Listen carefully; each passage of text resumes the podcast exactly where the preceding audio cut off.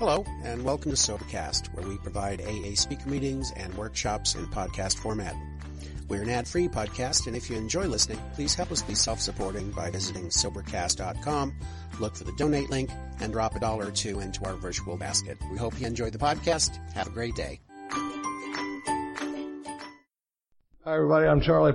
Very grateful, recovered alcoholic. Sober since March 22nd of 1985. I'm truly grateful. This is my wife, Katie. Go ahead. Her mic is off. She'll, she'll get to her. We're, we're going to do, we're going to do a workshop on, on step three and the root of our problem. We're going to talk more about that here in a minute, but now turn me on here.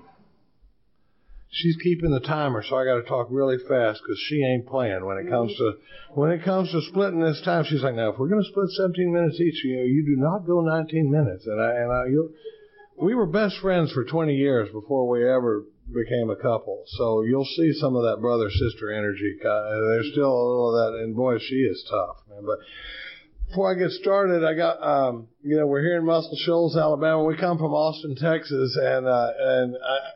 I'm not seeing a lot of burnt orange around here, but uh, I, we, uh, I'm a big fan of college football, and my new friend uh, Justin uh, it's, it's, uh, brought me a, a really nice gift. And you know, they say when in Rome, do as the Rome. So roll tide. All right.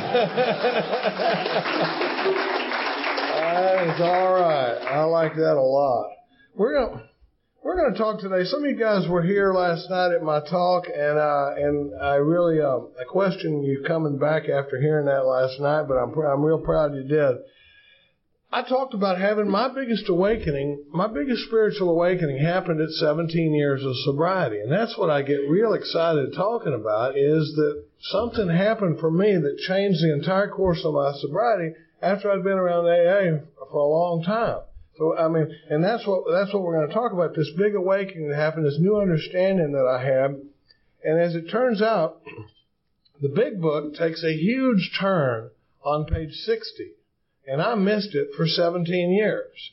I spent a lot of time working a program like the problem was alcohol and and if I didn't drink, I should be okay. And I talked a little bit about it last night about those two fists and what it means to actually be powerless over alcohol. And that hope. When I say I'm a recovered alcoholic, what we're talking about having recovered from is that hopeless state of mind and body, and it's all over the book. In the foreword of the first edition, it says we of Alcoholics Anonymous are more than 100 men and women who have recovered from a seemingly hopeless state of mind and body. The book talks about being recovered all throughout. The, I don't want to spend a lot of time talking about that.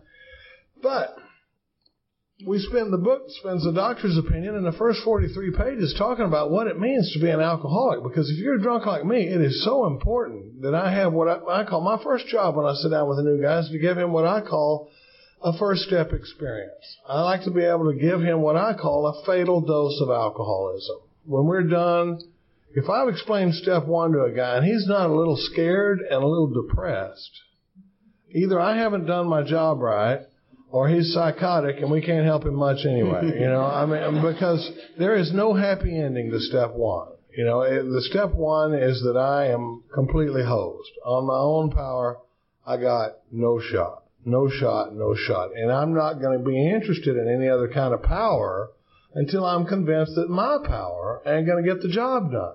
And if you're drunk like me, you got to cut off every possible avenue of escape, every loophole, everything I can squirm out of before, before I finally go, wow, I think I may have it just like you're describing it. Well, then this power starts getting really interesting. And like I was saying last night, suffered from untreated alcoholism in the rooms of Alcoholics Anonymous for a long time. And when we talk about untreated alcoholism, you know, somebody, we've had people come up before and go, what do you mean by untreated alcoholism? What is this untreated alcoholism you're talking about? And if we're all alcoholic, as I'm assuming we are, and the the acknowledged treatment for our disease is to continuously work the 12 steps of Alcoholics Anonymous. And if I'm not actively involved in that process, whether I'm going to meetings or not, I'm not treating my alcoholism. So it would be easy to understand how I could wind up in untreated alcoholism. And then we're going to talk a lot about how that squirts out.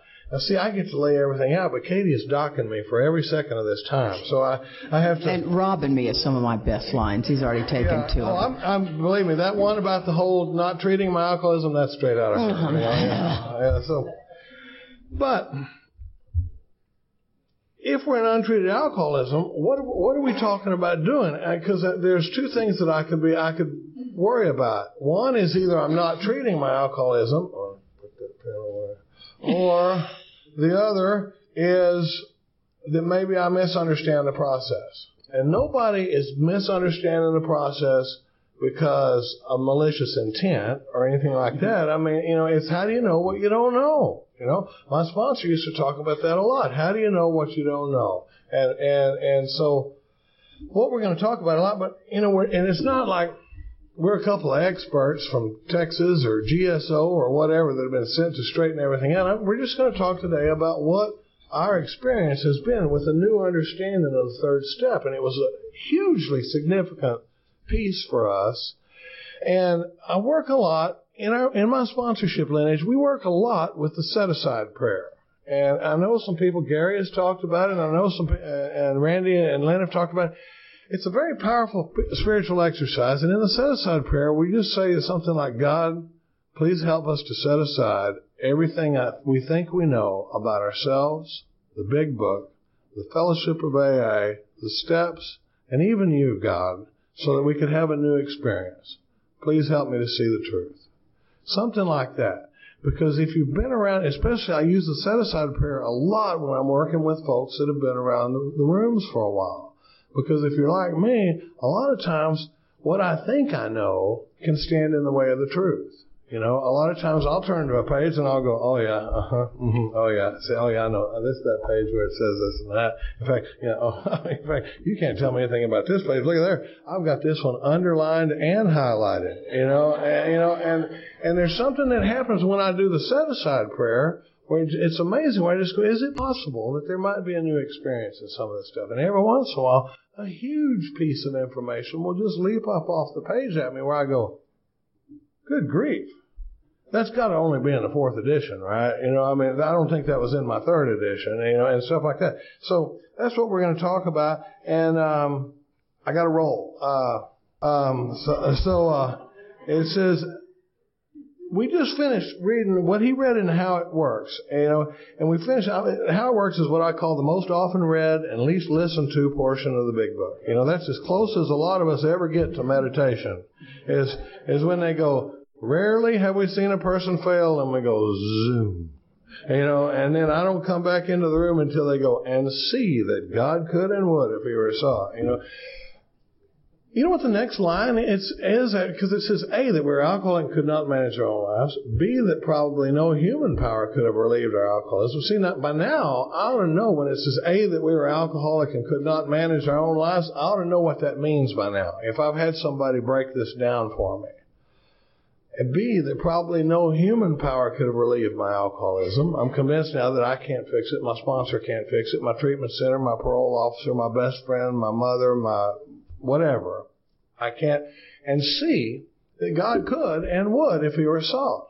You know what the next line is after that? It says, being convinced, we were at step three. Being convinced of what? A, B, and C. So if being, if being convinced of A, B, and C puts, puts me at step three, then A, B, and C contain a really nice summation of one and two. A, that I'm alcoholic, can't manage my own life.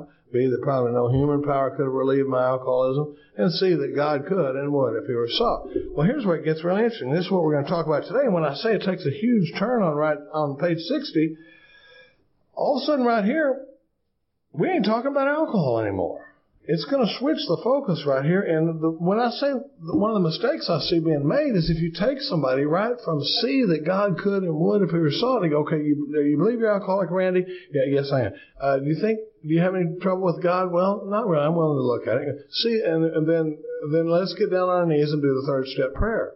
If I do that, I'm going to skip this whole body of work that we're going to talk about today, and that was my experience for 17 years. And you miss this piece that's really just, like I said last night, not really that important. It's just the root of my problem and the basis of my recovery for the rest of my life. Other than, Other than that, we can just skip it, you know. But so, but it says being convinced we're at step three, which is that we were decided to turn our will and our life over to the care of God as we understand Him. You know, back on page 29, there's a very interesting promise. In the first new paragraph, it says, further on, clear cut directions are given showing how we recovered. That's a healthy piece of information.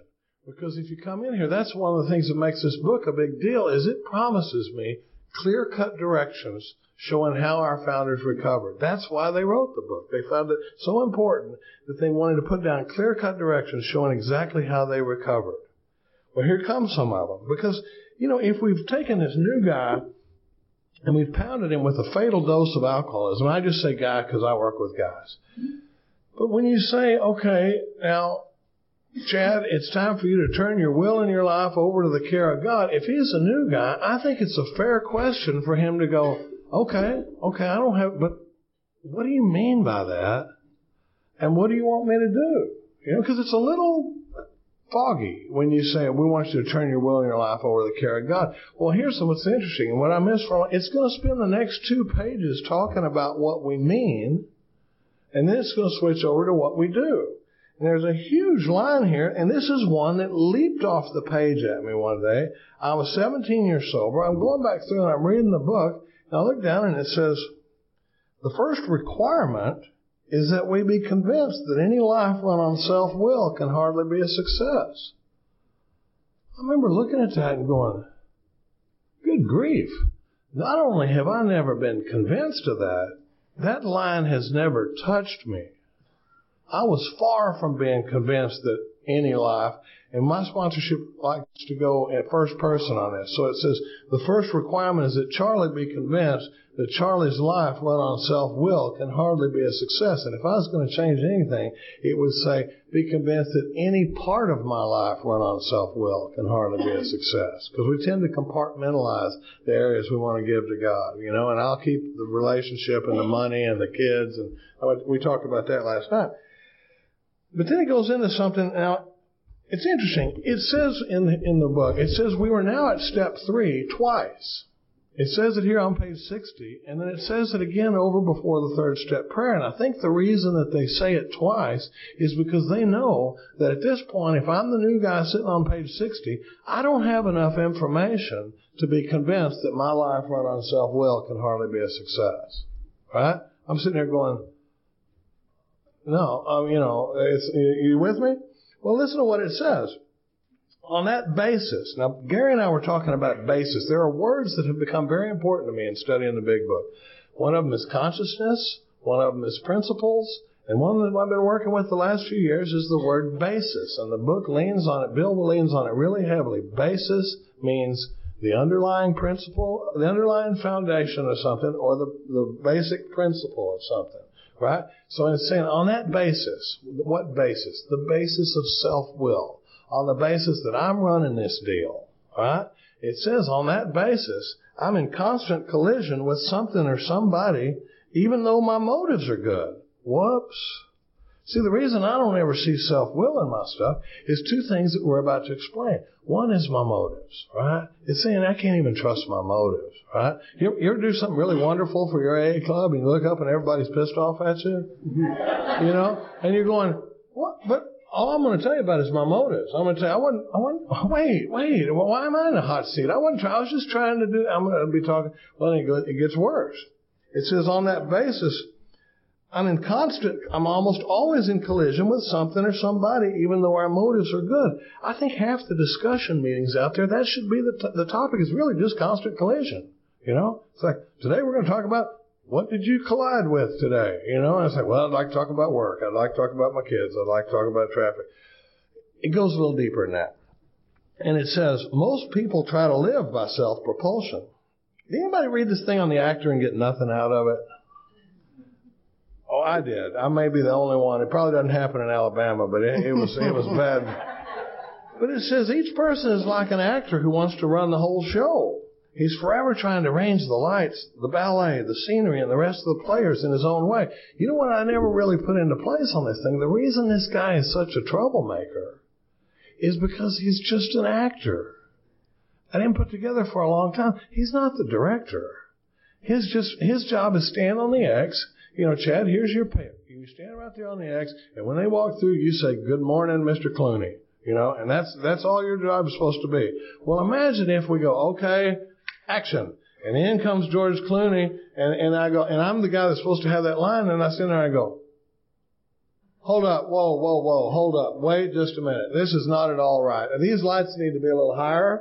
I need these people to move back a little bit. I think I need to stand a little closer to the door. I'm definitely going to need more lines. I don't like the outfit that he's wearing. You see what I'm saying? And the director's over there going, who is this guy? You know? You know, you see how that causes a little, a little chaos? And, and now here's the second piece of this thing. It's what we call the delusion. This is the delusion of self-will, and, and, and it rolls into it at the bottom of page 60. It says, if his arrangements would only stay put, if only people would do as he wished. Now here's the great delusion that I live under. If only my arrangements would stay put, if only people would do as I wish, the show would be great. Here's where it gets really delusional. Everybody, including Charlie, would be pleased. Life would be wonderful. Right? That's my delusion.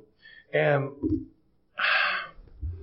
that's why I can't ever see self-will in anything because all of my actions are going to get run. I, always build this funnel that one side of the funnel is my motives and the other side is my delusion. And if I run my actions down through that funnel and they come out the bottom side, the worst I'm ever going to give myself is about an A minus. You know, because if I foul up, I'm going to be telling you what my motives were and what I was really trying to do. And then I had this delusion. I'm not selfish. It's this Charlie Topia we're trying to create here. It, you know, every, everybody's going to be happy. I got Randy and Chad and Gary and everybody cut in on the deal. We'd all be happy if you knuckleheads would just act right. But you know what the problem is? I have a very little experience with getting everybody to act right. You know, you can't ever get everybody to act right. And it says, and it goes on to what we call the toolkit of self-will.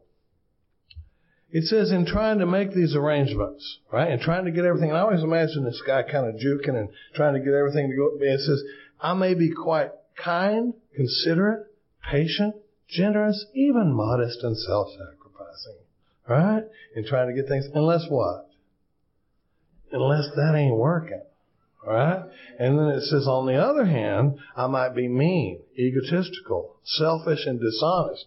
But it's all, it's, it's all me trying to get things to go the way that I think they need to go for everybody to be happy. That's why it blows me away. If this is the root of my problem, and if it's saying that, that if only my arrangements would stay put, if only people would do as I wish, but when people see you have a tendency to want to control things, they want to go, oh, you need to go to this other 12 step fellowship. And you're like, not really. I mean, it's the root of my problem. I'm not against that other 12 step fellowship. But just because I'm controlling doesn't mean that I need to go over there. In fact, and, and that's a whole other topic. But mm-hmm. the last thing they need is a room full of untreated alcoholics and they're trying to learn how to manage better. You know, I mean. oh! Yep. Bye bye. Bye bye. Hello. Uh, hi, y'all. I'm Katie. I am an alcoholic.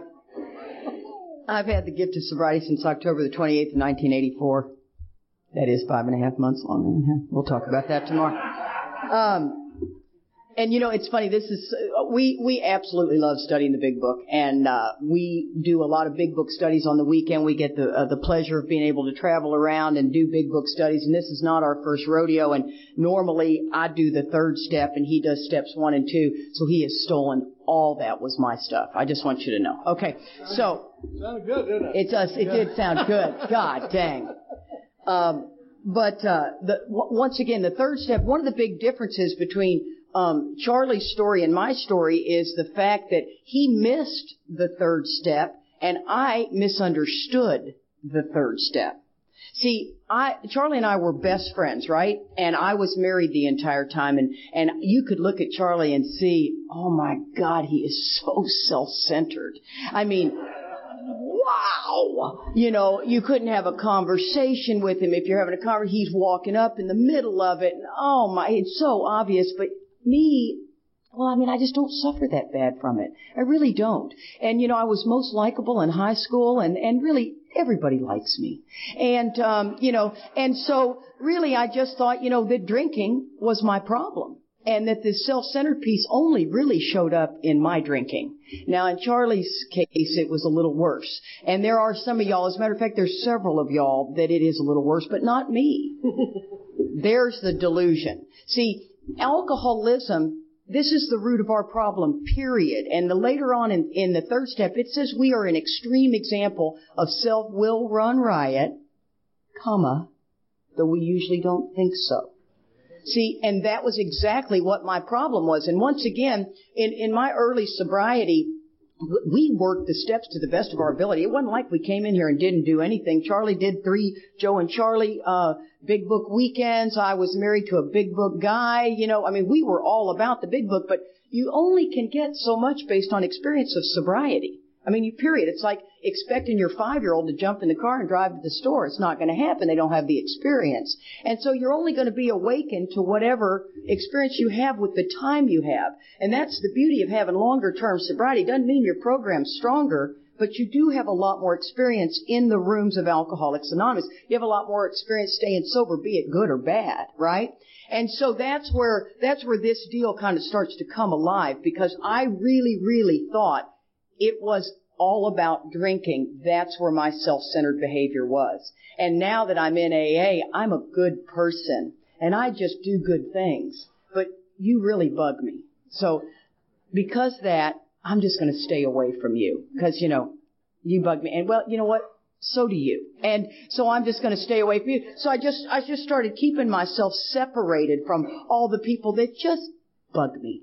And uh, yeah, and we call it detached and all of this, which in, in our program is not in our program, right? All of that is not in our program, and and that's what I did, and you'll hear it in my story tomorrow. But uh, the line that I love, you know, I, I, I Charlie and I both are just like you guys are in Alabama, which by the way, I, I do love being in the South. Just came off some some other states that aren't quite like the South, and. uh just feels good. Let me just put it to you that way. Um, and so what, what I love in the third step is uh, I sponsor a lot of people. Charlie sponsors a lot of people. We're very active in AA now. That wasn't always the case. You know, today this is what our life is all about. And I love this next paragraph because this next paragraph, when you call me as a sponsee, or I call my sponsor, doesn't matter how this deal is rolling out. When I call her, my troubles have got to be of my own making. Period. There is no wiggle room. There is no, oh, Charlie should never have said that to you, Katie. You know what? I'm glad you got in your car and drove away. That is a death wish to my marriage. Because you give an alcoholic this much room and that I don't have a part in this deal and I am in very big danger, right? sometimes we get, we get, um, somewhere along the lines in, in the rooms of Alcoholics Anonymous, the term my part came alive. There's nowhere in the book that says my part. As a matter of fact, there's four places in the book that tell you we disregard the other man entirely. The inventory is ours. We may be somewhat at fault, but we're sure others are more to blame. So it's be very, very careful of what you hear to be sure it goes along with what the book says because that's what my sobriety was all based on. As a matter of fact, I don't, I'm not the big educational kind, so when they handed me a big book, that was not good news for me. It's like, oh, you want me to read what? Oh, you know, reading's not my forte anyway, right? Give me a smut novel, everything's different. But give me this literature and no thank you. And so, you know, all of a sudden my I was relying on you reading the big book and saying it in an AA meeting. Now now once again, no harm to anyone. I meant no disrespect. It's just what seemed to work for me up until my bottom fell out in my world, right? So when a sponsee calls me and we're looking at when they're telling they're telling me the storyline, right? And that's how that always starts with the ten step call. And they say, "Let me tell you what happened at work today. That chick I told you I can't stand. Well, she's really done it. Can you hear that one? Oh yeah, she's and here we're going, man. This girl at work, and you know she's out to get my job, and she's get, she's sucking up to the boss, and blah blah blah blah blah. So what we have to look at is, first of all, I say, gosh, if only my arrangements would stay put. If only everybody would get the memo in the morning and know how to behave right? Didn't you get the memo? I gave you your lines. Come on, you're not you're not standing on your mark. You're not doing what I'm expecting you to do, and the show is not coming off very well. And I, I really, I'm not very happy with this. So it says, what's the next line? It says after the self-will toolkit, what usually happens? The show does not come off very well. Katie begins to think life doesn't treat her right. I mean, how many of us in here feel sometimes life doesn't treat us right? Yeah, I mean, it's, it's everybody. Welcome to alcoholism. You know, I, trust me, if, if it doesn't go the way I think it should, I'd love to say I get to acceptance like that and let it just roll off my back and I'm this spiritual queen. Huh, lucky lucky for me, right? That my toolkit's a big old toolkit because I suffer from a disease of self-centeredness that I need everything to go the way I want it to go or else. And it usually catches me off guard. It's not like if it's an obvious thing, I can usually handle that pretty well. But it's when those motives are good and everybody's upset with me. That I feel like I have been done wrong for all I have done for you people. And that's really how you're going to treat me? And then I want to gossip terribly bad about you. Mm. And then I just need to character assassinate you. And then I pit allies. That's what I do. I talk to about four, when I've been done wrong, I'm going to talk to about four or five people and pit allies. And they go, you know what? That's, I don't like them either. I know. I know. I know.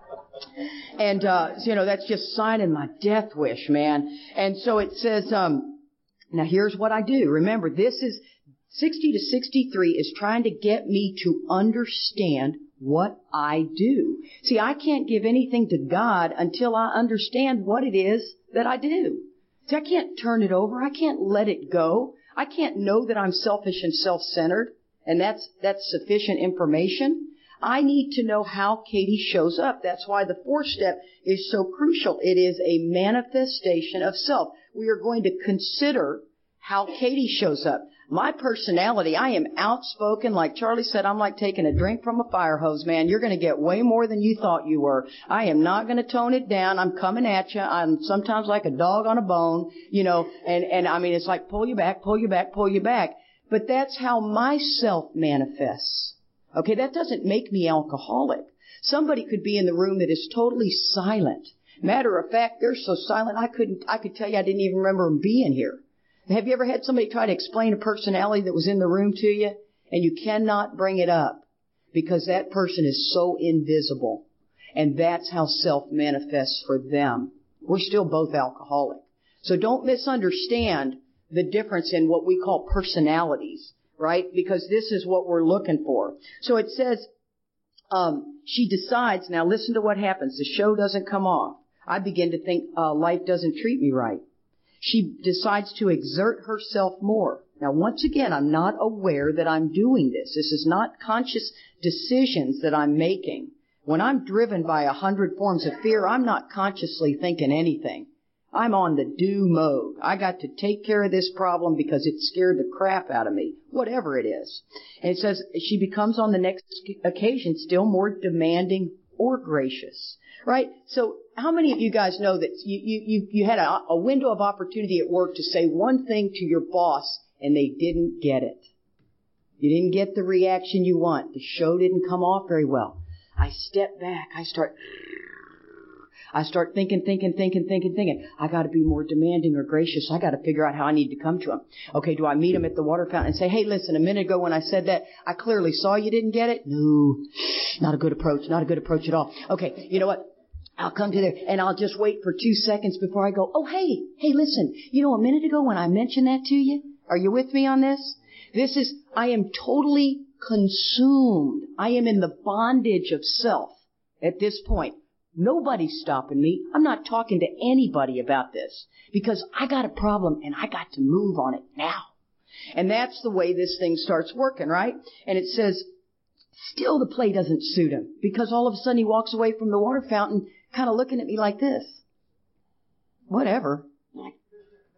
Damn. Still didn't get it. Now I'm still scared to death because he's not picking up on what I need him to see. Admitting I may be somewhat at fault, I am sure that Mary went over there to him and told him a pack of lies because she's out to get my job. She has never liked me in the first place. And I have gossiped a bit about her at work, but we're going to ignore that right now. See, that's where all that fear starts being driven by. That person at work that you're talking trash about, and all of a sudden they walk out of the office with your boss and they both look at you and go, That's all it takes, man. You're like, What's that? What the heck was that? Oh, they were in there talking about me. And then we've kicked into this delusion. Just like that. When it says, yeah, baby, I got it. When it, when it says that we, selfishness and self-centered, that we think is the root of our troubles, we are driven by a hundred forms. It could have said a thousand forms. A hundred forms of fear. Fear is not the root of my problem. Fear, self-delusion, self-seeking, self-pity. We step on the toes of our fellows. They retaliate seeming without provocation. But we invariably find at some time in the past we made a decision based on self, which later placed me in the position to be hurt. See, they walked out of the office together. There's Mary. I can't stand that woman. Please tell me you work with some people you can't stand. Please, please assure me that there are people in life you can't stand. Okay. I gotta be sure I'm not talking to PTA. Okay. We go. We are alcoholics. You know what I mean? It's okay to say that out loud. It is okay. And, um, and so, you know, Mary comes out and they, when they give me that head nod, oh, that conversation was about me. Oh, I know it. And nobody's moving me off the mark. And I love it when we, when it says we are driven by a hundred forms of fear. It could have said a thousand forms of fear. I call it a gut punch. How many of you guys have ever had somebody pocket dial you by accident? And you're listening and you know better. You shouldn't listen to a pocket dial. It was an accident. But all of a sudden you hear your name. And then you're trying to make to what, huh, huh, huh. Who is that other voice? Give me a second, I'll recognize it. You know, and you can't stand it. And then what do you gotta do? You gotta go find that person and say, so what, what were you doing today? See, we're gonna work it. We're gonna work it to figure out what we got. Ha ha ha ha ha. Oh yeah, I'm not the only one who suffers from alcoholism here. And so it says, so what, the still, the place still doesn't suit him. Admitting I may be somewhat at fault, he's sure others are more to blame. I become angry, indignant, and self-pity. And indignant, indignant means for all I've done for you. So I am pissed off at you. And once again, that one goes like this. Boom, boom, boom. I am mad. Everything I've done for that AA group, they just turn their back on me. Right? Self-pity is nobody understands. I'm new in this community and their AA sucks anyway. Right? I got, I got a, I got a cooker of a resentment at a, a club in, uh, uh, in Austin that, um, it's like I'm snake bit every time I walk in there. And, uh, and, and who do you think the problem is? Oh, I'm sure it's me. And so it says, what is, what is Katie's basic trouble? Now here's where it really gets ugly. Basic trouble means underlying foundation. Is she really not a self-seeker even when trying to be kind? And I swear the term we use now today in 2012 is people pleaser. Oh, I'm a people pleaser. Well, show me all the people you've pleased. you know? You are an attention sucker is what you are. You're, there is no people pleasing going on here in AA. Trust me. You are a self-centered suck up trying to get what you want. And, uh, and so, you know, and we use, we use terminology that is therapeutic terminology. And trust me, I did my 10 years of, of, of therapeutic terminology and I'm not knocking it, man. I think therapy is a privilege, but we can overuse it. And, uh, and what we do is we tend to wrap our brains around what, what, what we are. We are self-centered. I don't think too much of myself. I don't think too little of myself. I only think about me. Like it or not, man, that's in my DNA. I can't, I don't get rid of it without God's help. And let me tell you, that's on a daily basis. That's why that 10th step is such a crucial step. And so all of a sudden I'm trucking through life, right? And I've got this level of self-centeredness that's all over me and especially even when trying to be kind. See, that's when I'm blinded to it. Now I know when I'm working an angle on Charlie Parker. Oh, come on. Welcome to marriage. I mean, come on. Everyone's always working an angle on their significant other. That's just the way it works.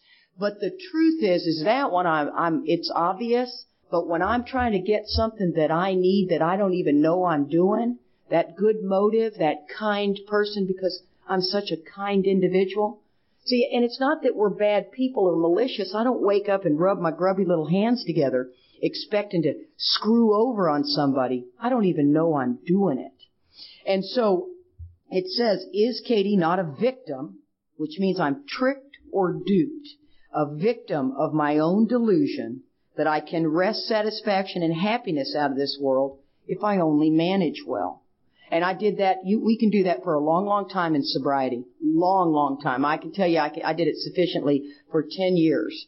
And uh, and well done, honey. Oh no, no, no. I I still have one minute left, Mister. I don't think so. Give me 45 more seconds. Go. You went 17. 17 minutes and 23 seconds. Okay, I got 20. You just stayed up 21 seconds right there doing that. Okay, thanks okay, for sharing. no, okay, Uh, so. So the victim, so I, I am tricked or duped by my own delusion, not denial. This is a disease of delusion. That if I can get you guys to act right, it's all going to go good. Now you can have it. Thank you, darling. Um, nice job, Katie. Yes. Yeah, you covered half a paragraph there. That was awesome.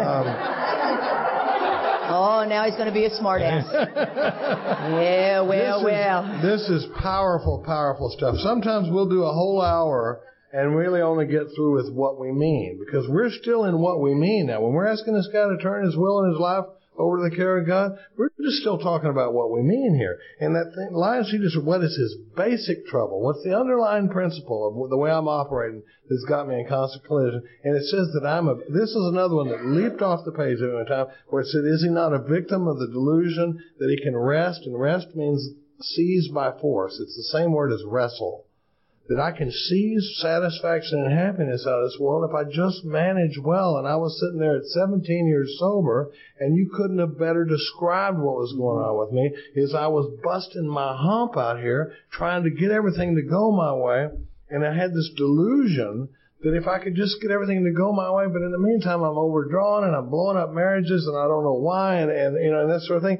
And it says because it said, isn't it evident to the rest of the players that these are the things he wants? That I'm out here trying to get everything to go my way. And what's going to happen if you're in a play and we see somebody trying to get all the attention? I'm going to go, oh, look, Mr. Director, what about me? You know, and it says, don't his actions make um, each of them wish to retaliate, snatching all they can get out of the show? Is he not, even in his best moments, a producer of confusion rather than harmony. Oh my God, we're pounding that into sponsees now because so many times we'll do stuff that, and was, we think we're a producer of harmony, but it winds up being a producer of confusion. And I could tell story after story about it. It goes in to say our actor is self-centered, egocentric. It says that like ego and self are interchangeable, right? And it's now in a lowercase. It doesn't mean that I think too much of myself or I think too little of myself. I just think about me too much. Right? You remember the guy last night that didn't even know it? That's me. That self is on me like that alien, you know, from, you know.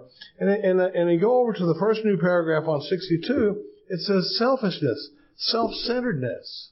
That we think is the root of our troubles. Driven by a hundred forms of fear. Now Mark used to say, when I'm driven by fear, when I'm driven, I'm not choosing to act that way. I'm driven by fear. You know, I broke up with a girl one time, and there was another boy over at her house. I was pretty sure of it. And I went by there, and I go around back to try to look at what's second story apartment. So I, I climb up in a tree, you know, to look through the patio glass door to see if there's anybody. Now, let me tell you something. I did not choose to climb that tree. I was driven by fear and self-delusion and self-seeking and self-pity.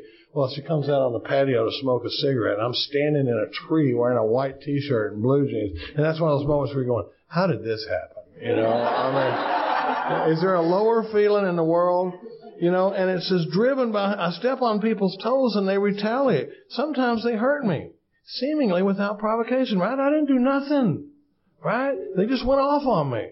You know, but it says, but we invariably find at some time in the past we've made decisions based on self, which later placed me in a position to be harmed. Here's where it gets, here's one of the biggest promises in the big book.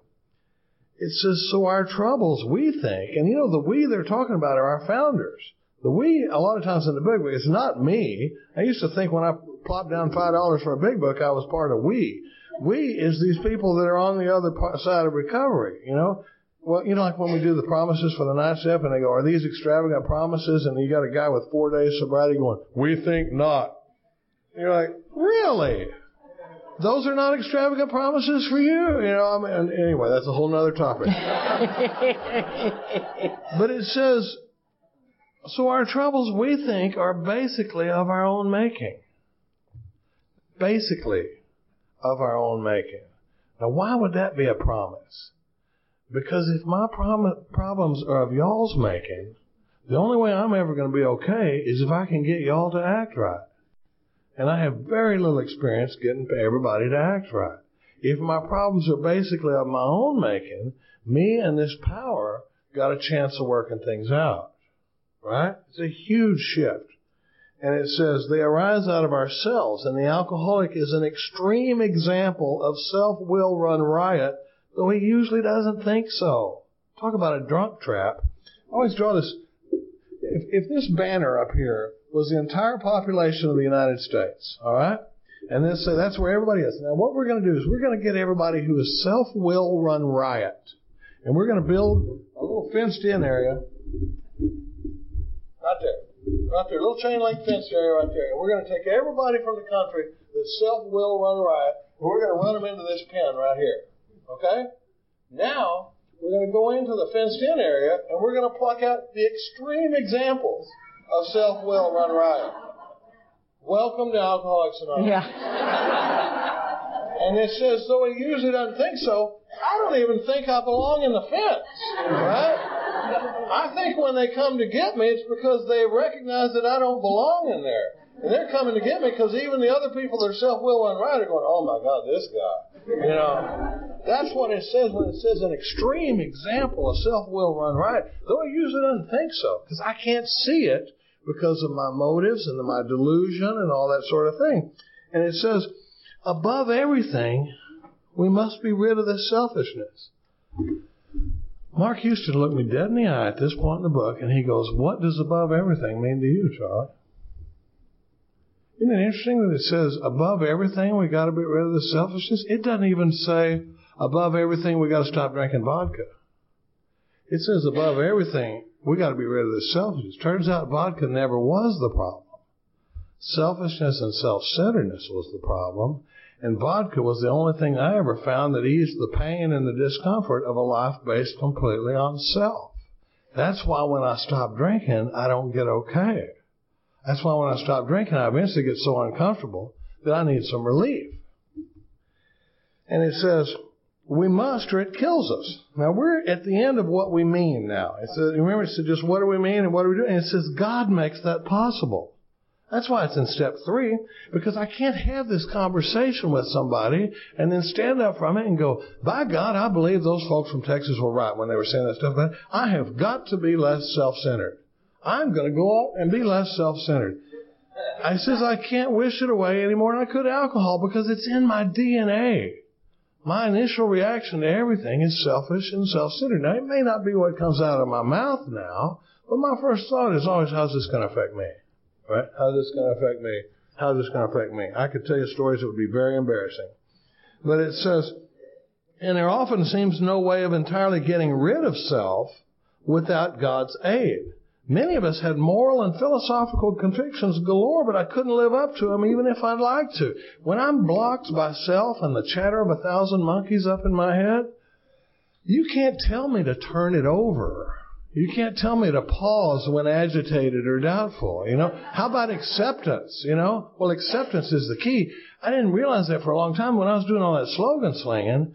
I was expecting people telling me to just go straight to acceptance when I'm blocked. It's like tell, it's like wanting to work the promises and hope that the steps will come true. You know, acceptance, the pause, being able to turn over. Those are byproducts of working this process. But you can't just tell me, you know, like when I was up in that tree, you couldn't go, you just need to turn that over. You know, like, really? Just what do you mean by that? And just what do we do? You know, so here it says, neither can I reduce my self-centeredness much by wishing or trying on my own power. We had to have God's help.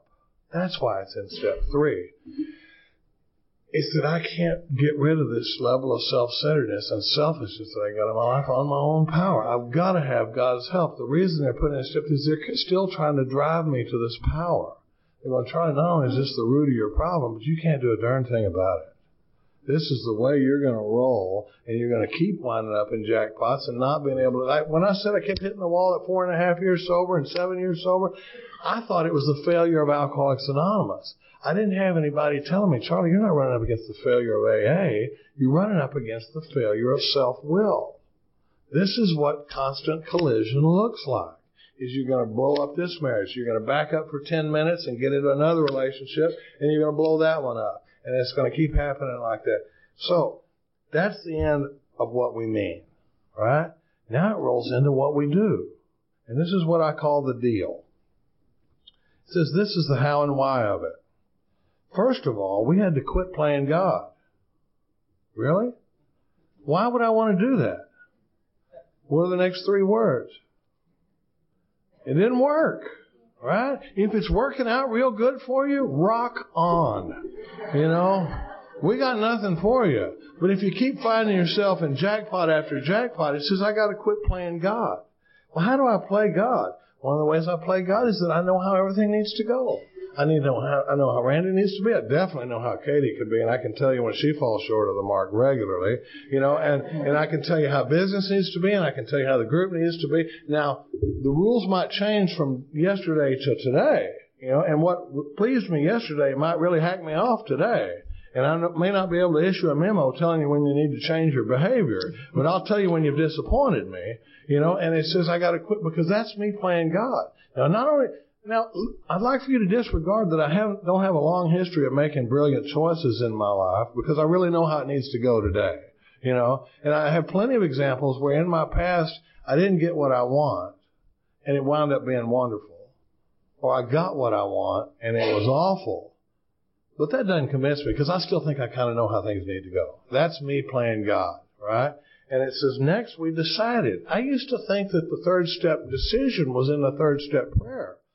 All that is is a reiteration of this decision we make here at the bottom of page 62. And it says, next we decided that hereafter in this drama of life, God's going to be our director. Now this play's got a director. I'm just supposed to stand on the line and say my words, right? It says he's the principal, the head of the company, and I'm his agent, empowered to act on his behalf, but I'm not running things. He's the father, we are his children. I like to say that when I've taken this deal in step three, I am no longer in management. And I can't tell you how many times, and Tom said it this morning, I can't tell you how many times where I've said, you know what, that's a management level decision. And I'm no longer in management. Right? I don't know how that's supposed to go. It's a very freeing thing. It says most good ideas are simple. And this concept was the keystone of the new and triumphant arch through which we passed to freedom. There's a thing on back on page 46 where it says God doesn't make too hard a terms for those that seek him. Here's the terms. Right here. It says when we sincerely took such a position. What position? The position that God's in charge and that suits me just fine. When I sincerely take that position, all sorts of remarkable things happen. It says, being all powerful, here's the terms. He provided what I needed under two conditions. If I keep close to Him and perform His work well. I need a real simple deal, and that's my deal. That's the terms of my deal with God now, is that He's going to give me what I need if I stay close to Him and perform His work well. Well, it turns out I can't stay close to Him until I get close to Him. And the way we get close to Him is in steps four through nine, removing what's blocking me from the power. It's like there's a pipeline between me and God, and my pipe is clogged up with resentment and fear and anger and guilt and remorse and worry and all that sort of thing. And we're in this process of four through nine, we're going to remove what's blocking me from this power. And then my job is staying close to Him in 10 and 11. It says if I stay close to Him, work with His kids, He'll provide what I need. Right? Pretty simple deal. And it says established on such a footing. Doesn't footing mean the same thing as basis? It says when I'm established on this footing, I, be- I become less and less interested in ourselves. I like to point out to my sponsors that it doesn't say self is going to go away. Because if I think that I'm never going to have to do a tenth step, the, the tenth and eleventh step imply that I'm going to foul up, you know. But it says I become less and less interested in myself. More and more, I become interested in seeing what I can contribute to life. Give, give, give. That becomes the new theme. And it says, as I feel new power flow in, as I enjoy peace of mind, as I discover I can face life successfully, as I become conscious of His presence. That's huge. It's not a faith in God or a belief in God. It's a consciousness of God. It's something that's walking around with me now. It's part of my way of thinking and my, the way I roll is it says I'm conscious of God's presence. I begin to lose my fear of today, tomorrow, or the hereafter. Then we roll into the third step prayer. And it says we were now at step three. Now I've got enough information to be convinced that my life run on self-will can hardly be a success. And now the third step prayer means something to me. Because the first time I read the third step prayer, it just sounded like a bunch of churchy talk to me. You know, I'm down on my knees with a grown man. I mean, you know, I'm I'm feeling really uncomfortable anyway, and we're saying stuff like, "Relieve me of the bondage of self." Well, now that's got some meat on the bone, right? I'm so wrapped up in self that I don't even see what's causing all this conflict with people. And it says, God, I offer myself to you to build with me and do with me as you will. Relieve me of the bondage of self that I can better do your will. Isn't that interesting? It doesn't say relieve me of the bondage of self so I can get back to work and make a bunch of money or that I can, you know, be, feel better. It says so I can better do God's will. Take away my difficulties. Why? So I can chill in the La-Z-Boy and watch the Cowboys? No, it says that victory over them would bear witness to those I would help of His power, His love, and His way of life. May I do your will always. And then, you know, and it, and it goes, you know, so it says, we thought well before taking this step, making sure we were ready, that we could at last abandon ourselves utterly to Him. When we talk about the second surrender in AA, how am I doing? I'm giving you an extra minute. When we talk about the second surrender in AA, the first surrender is the surrender to alcohol and whatever outside issues are kicking my tail. But the huge one is the surrender to self. And a lot of us don't ever experience it. I, Mark used to say, if you handed me this book and expected me to get it, is like handing me the flight manual to an F-16 and then saying, okay, after you read this, Chad, we got one out here in the parking lot. Mm-hmm. Try not to hurt yourself or anybody else, you know, while you're, while you're flying. I need somebody to break this stuff down for me. But when I say that the big book takes a huge right turn on page 60 and I missed it for a long time, I mean it because when we get over into those eight step, 10 step promises where it says we find that our new attitude toward liquor has been given us without any thought or effort on our part, you said, what do you mean without any thought or effort on my part? I've been working my tail off. I'm doing inventory. I'm making a mess, But none of that effort was towards alcohol. All that effort was about reduction of self, clearing up the debris which is accumulated out of my effort to live life on self-will and run the show myself, looking at common manifestations of self in the fourth step, and all of a sudden I pop up over here and I'm not obsessed with getting loaded anymore. That's the miracle of it is in, in reducing this self and raising my God consciousness up and reducing self, all of a sudden I don't have to get loaded anymore. Thanks a lot. Eric. That was good, honey.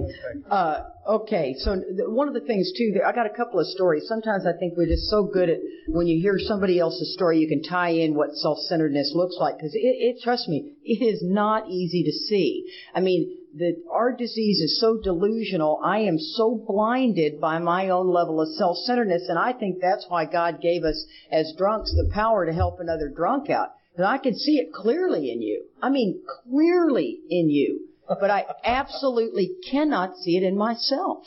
Now, sometimes I can. Don't don't let that trick your ego. You know, every once in a while when I see self-centeredness, I think, aha, you know, I, I've obviously arri- you know, arrived now, and now I've got, you know, I can see it every time. I can't, and uh, I can tell a sponsor sees something, call my sponsor upset about something. She takes me right back, almost to the exact situation that I just told that sponsee. And that's 27 years sober. You know, I mean, I'd like to think that I had you know, you just kind of go, whatever, man. It is a surprise to me. But on the bottom of page 25, I love this line. It says, if you are as serious alcoholic as we were, which I'm assuming we're all willing to admit we're serious alcoholics, we believe there is no middle of the road solution, and that's where the term came from, middle of the road, you know, AA and all of this. And I, I, I don't know how to, I don't know how I feel on that. Heck, I was middle of the road. I didn't realize I hitched my wagon to middle of the road AA. I didn't realize that I wasn't being helpful. I thought I was. Once again, another delusion, you know, and, and me and my, my one-eyed buddy, you know, go round and round about that one, you know. I didn't know I was. And, and, you know, oh, I could get off on a whole tangent, but we're not at a big book weekend, right? We, we have one, one hour and 20 minutes. Okay. we were in a position where life had become impossible. Anybody in your sobriety been in that spot? Absolutely, where life has become impossible. And if we had passed into the region from which there is no return through human aid, my self-centeredness, there's no return from human aid, Charlie can begin to behave exactly how I want him to, and I'll find something else that bugs me. No doubt about it. You give a, an alcoholic a $200,000 job, and in less than six months, they'll be complaining about how they're taking advantage of him, and the other guy's getting way better deal than I'm getting. You know, the ego of the alcoholic rebuilds at an astonishing rate always. This is not when we drink, when we don't drink. Remember, my problem is when I don't drink. You know, when I drink, it's pretty much obvious what's going to happen. It's, it's insanity. But when I don't drink, I'm still that same tornado running through the lives of others. We had but two alternatives. One was to go on to the bitter end, blotting out the consciousness of our intolerable situation as best we could, drunk or sober. And the other was to accept spiritual help. And that's the level of second surrender to this peace that we're talking about, you know. And so, eh, you know, and you, you heard in Charlie's story, you know, that it took his plane crash. You'll hear it in my story what happened. I don't, I don't think it has to be that tragic. I don't think it has to be near death experience. I think the loss of a job. I think a breakup. I think it can be a lot of things that can cause me to feel that I, you know, that my life is impossible. And, uh, had you put a lie detector test in my life, in my marriage to my husband and our children and our little world we'd created, I would have told you life was great. And it really was to me until the bottom fell out. And I had no safety net. I didn't know that. And, and, and I think that that's one of the beauties. The book says I will not be inspired at all times. The book tells me in hundreds of places is if you rest on your laurels, danger, man, danger is all around. Be very, very careful of this. And in the 10th step, it says to watch for, not to wait, but to watch for these things because they are going to creep up. I suffer from a disease that is just sitting there waiting to kick my butt constantly. And it's that level of self-centeredness that I am blinded to in my own self. Um, I was, as our buddy Mark used to say, and, and I'm telling you, we, we give Mark so much praise, but you gotta understand that you take two hard-headed, egotistical alcoholics with time. And this guy managed to get through that. That in itself was nothing short of a miracle. Because see, when you got time, you're the hardest person in the world to talk to. Because you already know everything. And I say you, meaning me and you. Yeah, I had one girl take real issue with me using the term you, and I thought, whatever. You know, you means me, okay? I mean, I'm talking this from experience, and I'm not going to therapeutically always say it right because we're sitting in here. It's like my buddy Mike Lorenz says, we don't need to be fighting in the lifeboat. Matter of fact, we don't shoot our wounded. We pray they don't shoot themselves, you know? And, and we're all in this deal trying to save each other's life. And I have now, I have written more inventory on AA members than I have ever written on family members. And I hope I'm in the same room full of people that feel the same way. You know what I mean? You can get under my skin that fast, boy. You know, and so that's what I'm talking about. This ego is so on defense, you know. I don't like what he's saying. And I kind of like what he's saying. Well, I don't like what they say. Well, I disagree with that. I mean, this chatter just goes on and on and on. And today what I've learned is it's, it's kind of like clouds. I just, it just makes me chuckle sometimes. I am so judgmental and I have such a, such a sense of entitlement I was I was uh, exercising in Austin. We have this beautiful hike and bike trail, and and it's fabulous. And you know you're supposed to run on the right and you come back on the left. I mean everybody knows that. It's like cars. You know you go on this side. And these two men stopped. One they saw each other and they just stopped and they just planted themselves right in the middle of the trail. And I'm coming and I'm seeing them from a distance. I don't mean to be like this. But the next thing you go, you go, really? Really? So you're just gonna stop your butt right there in the middle of the trail, and then I watch people have to go around them. Everybody's got to go around them, and between me and them, I had to dig into my toolkit because that was none of my business. But every every ounce of my being wanted to stop, pop the old earbuds out, and go, "Hey guys, could you kind of move over a little bit? Thank you." you know, in my life, that's me on a daily basis because I am the police of everybody. And, and it's so funny because once again, and not to knock any other 12 step program, that's the root of my problem. If everyone would do as I wished, I'd be fine. So it's all to make me feel okay because I know everyone else wanted to ask those two guys to move. I'll do it. and, uh, so I'm going to tell this quick little story. Well, there's two of them. When we're talking about this level of self-centeredness, I always refer to what I call the list. And uh, Charlie has, uh, w- we've been best friends forever. I was in the fitness business for 30 years, and Charlie, when I met him, has always fluctuated in his weight. And so we just became fast gym buddies and exercise buddies, and we just loved each other. I was 26, he was 28. My husband loved him. We we just had a great relationship, and and so um, now that we're married, I'm a, I, I take a little bit more concern about his health. I, it, it's not got not got a thing to do with his appearance. It's his health I worry about, right? I want to grow old with this guy. it doesn't look it doesn't make him look good, and so he has to every once in a while take these pills uh, because if he eats too much, his feet swell or something burns or something happens. One time, something happens, but yeah, it's gout, and so he has the pill bottle sitting out on the counter, and I thought, has he been taking those pills? And I said, honey, what, why are your gout pills out? And he goes, oh, well, what did you say? You said, I said, I, I took one. oh, I had to take one. And, and I said, why didn't you say something to me? And he goes, I, I just didn't want to worry you. And I went, oh, I think that's on the list. But I bet that's about third on the list. I said, the first thing on the list is you didn't want to tell me because you don't want to take responsibility and you don't want to eat better.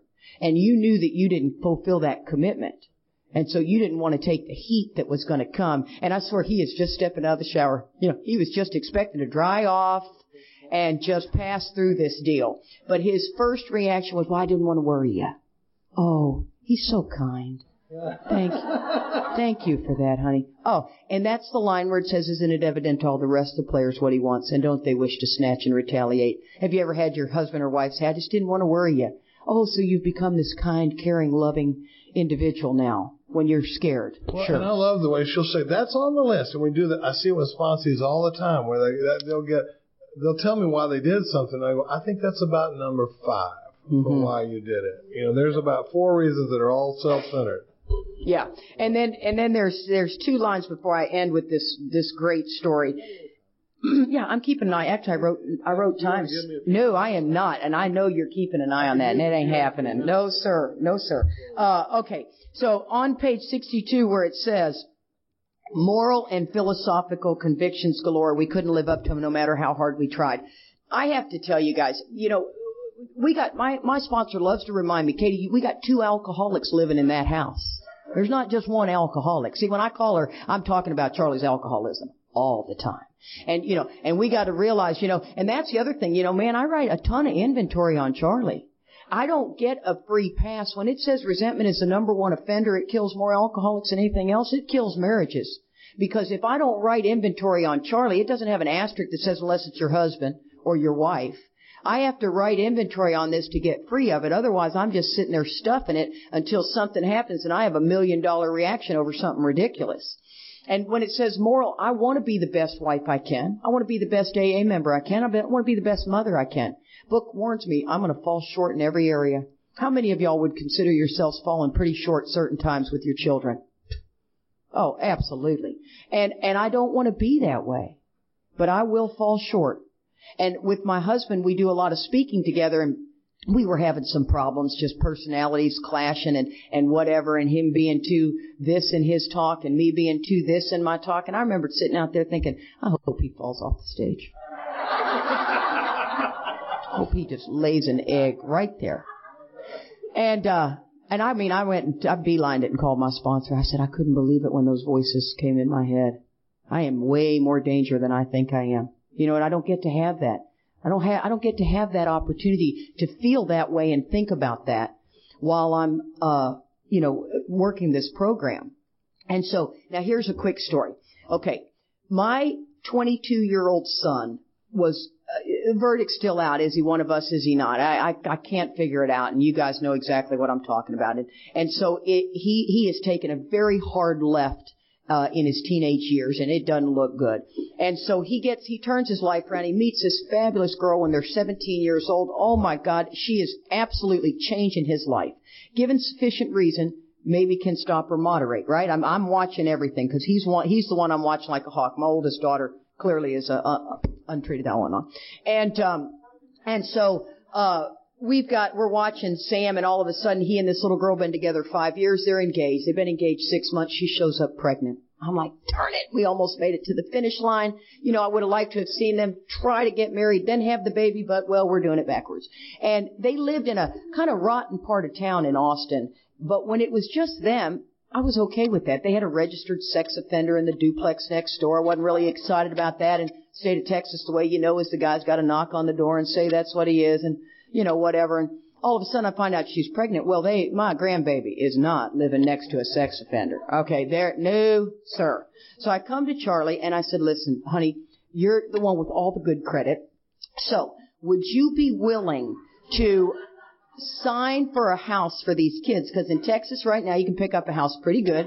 And can, would you be willing to sign for a house for these kids and maybe put like a ten thousand dollar uh, amount of money down, and we can get them a really cute little house, and we can get them out of that rotten part of town. We can grow up, get our grandbaby grow up in a good neighborhood. Blah blah blah. Yeah, payment will be less. It'll all be good. And he says, okay. He goes, you know what? And I know now he's got some power. Now, I know I really have all the power.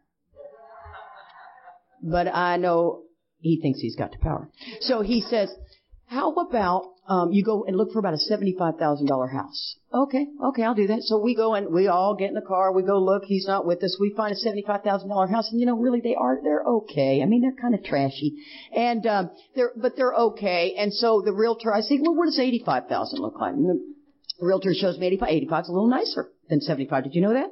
Yeah, well, it really is. And and then you have to sit there and be quiet. He is he is told to be quiet through this story. And uh so uh I come home and I said, "Honey, you know what? $85,000 houses look a little bit nicer than $75,000 houses. Are you okay with that? And he goes, you know, Kitty, I am, blah, blah, blah, blah, blah. Well, a little bit of work on my part, you know, and then all of a sudden he goes, okay, fine, fine, fine. So, you know, a couple of weeks go by. Now this is a long process. And then I, I start to realize that $95,000 houses look a lot better than an $85,000 house. Now I know I'm working him over. Come on. I mean, it, come on, wives. Yes. Are you with me? Husbands, you do the same thing. Don't act like you don't. And so, I, I, so I, I come back and I told Charlie, I said, now $95,000 house, we don't have to do any work to this house and it would be easier for you just to put $20,000 down. And so now I got the kids going with me and they're just, you know, like little ducklings just following me. And now let me tell you what else I've done. Because when I run the show, I run the show. I have convinced the realtor to give me his little key. That's like totally against his rules. But I'm wearing him out and he just hands it to me because I'm that kind of gal. I'll wear you out. You just give it to me. Fine. Okay? I can lose my license, but you are a pain in the neck. So there, just take my key. And I mean, I am going into any house that's got a for sale sign on it. You know, I'm just, and, uh, and I'm calling my girlfriend just in case there's a murderer in there, because every once in a while you never know. And so, by the time this thing is said and done, I have found a hundred and twenty-five thousand dollar house that is fabulous, and Charlie is going to put twenty thousand dollars down. Now it took four months, and my little my little daughter-in-law is just getting gigantic. She was ninety four pounds when she got pregnant. She is just huge, right? Babies out here, they're waddling around. We are getting ready to sign on the dotted line, and I have worked my husband over, but I've gotten what I needed. Pretty good, huh? And all of a sudden Sam goes, we're, we're getting ready. The realtor's coming over. We're going to sign on the dotted line. These kids are walking into the cutest house, brand new floors. Oh my God, it is fabulous. And, uh, Sam goes, well, mom, how much is the house payment going to be? Because, you know, Ashley's going part time after the baby, blah, blah, blah, blah, blah. I said, well, you know what? You can go online. You can just click it right in there and you can figure out what the payment's going to be. And all of a sudden I click all the numbers in. I looked at him. I said, Sam, it's going to be $1,200. He looks at me and goes, Mom, I can't afford $1,200. And he loses it and he cries and you mothers know when the boys cry it's terrible. The girls cry it's bad, but the boys crying eats my lunch. He flies out of the house. Ashley's got her face buried in Charlie's shoulder, bawling. And I became the producer of confusion rather than harmony. It never occurred to me that they could not afford that house. Never even occurred to me. I thought I was just working Charlie over. So I go outside and my son is standing there, he's smoking a cigarette and he's doing all this and he goes, you know, mom, he goes, I'm, I'm getting ready to be a father, man, and I'm trying to do this deal. And, and I said, and so this is what I throw out there. Once again, isn't it evident to all the rest players what she wants? I go, okay, I'll tell you what, I'll help you pay for the house. I'll, I'll make half the payment. Well, I don't want to make half the payment. I don't even want to put 20 bucks towards the payment. Are y'all with me on this? I'm kind of sick of raising my children after they're old enough to raise themselves. You know what I mean? And I just throw that out there, and I hear my voice go, "You don't want to do that, do that." You're going to say it anyway because I'm driven by that fear. And he goes, "Mom, I don't want your help." I thought that'd sound great, but not when he's crying. It doesn't sound so good. And so I come in the house and I take Charlie's house and you just buy the whole house. Just write a check for the whole thing. And he goes, I am not going to do that. You see me desperately trying to fix the disaster I've done. Well, long story short, they leave. We've calmed everybody down. I've told them how sorry I am for taking this deal over, running the whole show. And I, I, the next morning I called my son and I said, how are y'all doing? He goes, you know, mom, we're actually doing pretty good. He said, we've realized we're going to stay, you know, next to the sex offender in Cracktown. Oh, good, lovely. And, um, and you know, we've told the landlord we're going to stay an extra six months and we're going to reevaluate this after the baby comes. And I'm heartbroken, right? I'm not doing well. I call my sponsor and she says, under no circumstances are you to touch this. Do nothing. See, I have no experience in doing nothing. I, I don't think you do either. But I got no experience in doing nothing. I'm always doing something. And, uh, so I do nothing for about three months, and all of a sudden the realtors got me on this auto page where houses come across my computer, and this house pops up that's eighty-five thousand dollars, and I call my sponsor and I said, "Would you go with me to look at it?" And I'm, guys, I'm 26 years sober. I him, my sponsor, I, I, I can't, I cannot be trusted sometimes. And she said, absolutely. We walked in, we saw that house, it was unbelievable. And I put, we paid full price for it, and Charlie put twenty thousand dollars down. Their little house payment seven hundred twenty-two dollars a month, which was a workable deal for them. And the house is on a cul-de-sac. Three of the neighbors that live on that cul-de-sac have lived there for 20 years. They absolutely love the children. My, my, our grandson is there. This most amazing house. And you know what I believe? I believe that amazing house was there when I was screwing the deal up. I was so blinded to it. It wasn't like I needed to wait for God to bring me that one. See, today what I understand is God had me about four or five of those damn things. I just wasn't looking. See, I was, I had my mind set on a $125,000 house and the insanity of that. And that's what we're talking about. I think every day once I wake up, I see God's hand in everything. But when I'm asleep, I can't see anything because I'm driven to go in that direction. The, the one last thing I wanted to say, and I am going to give you possibly two or three minutes, honey. Uh, uh, the, um, the the old ideas. You know, the book says we had old ideas. We had to let go of them. Absolutely. Uh, I don't know about you guys, but a lot of people in AA, myself included, did not understand what old ideas were because some old ideas are not bad. See, that's where I got all mixed up. It's it, a, a good work ethic is a good old idea, right? You should work hard for what you got. And if you believe you're the person who needs to work hard and then you get a sponsee that's lazy, well, you just want to kill them. You know what I mean? And so, but if that work ethic starts to interfere with your family, then it becomes a not a good, not a good healthy work, work ethic. So don't lose sight of the fact that when you're doing the inventory process, one of the beauties is we're not only looking for the level of self-centeredness that is in the fourth column, in that third column is all my old ideas. And I just asked the question to my sponsees, how does it affect your self-esteem? How does it affect your pride? How does it affect your ambitions? I don't want to just know the word. I want to know how because we got to know how Katie shows up that causes my failure. That's it. I know, and I gave you, I gave him three minutes.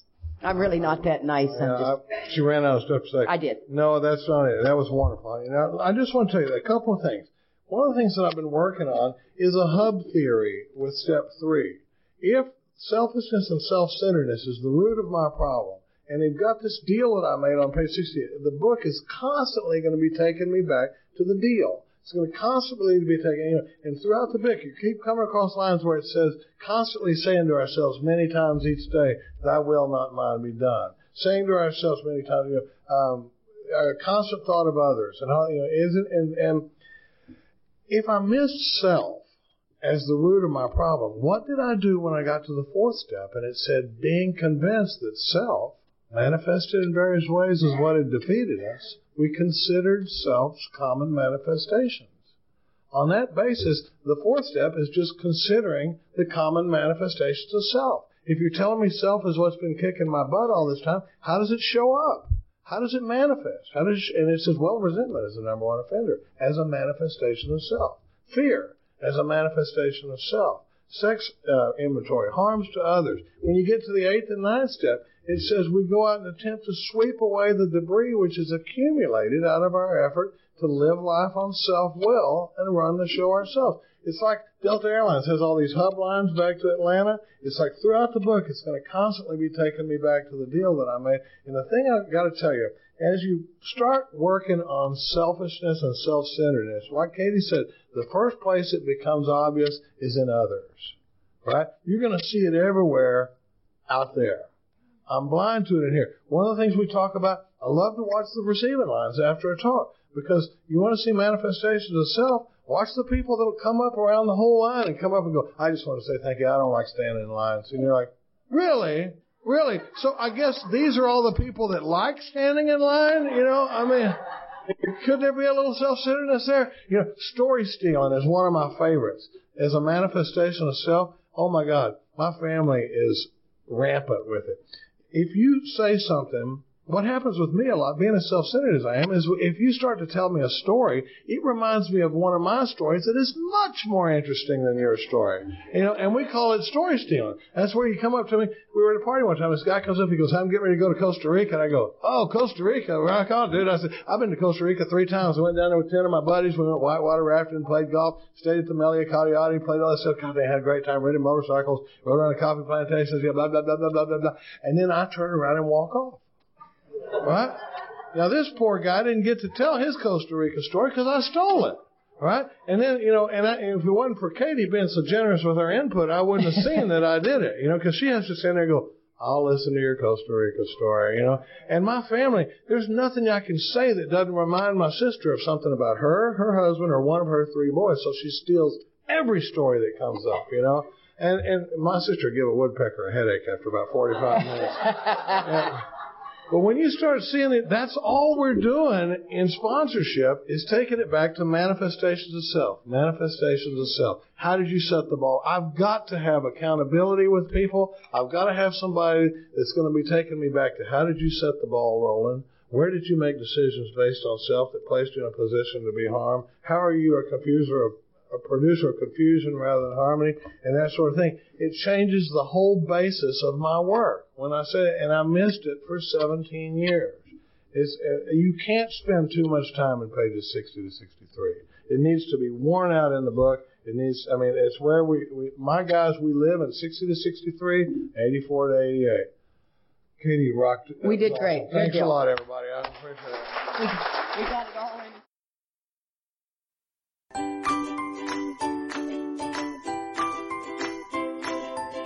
Thanks for listening. I hope you enjoyed the podcast. Sobercast is ad-free, and we'd like your help in order to keep it that way. So if you'd like to help us be self-supporting by pledging a dollar to a month, visit Sobercast.com and look for the donate links. Thank you very much.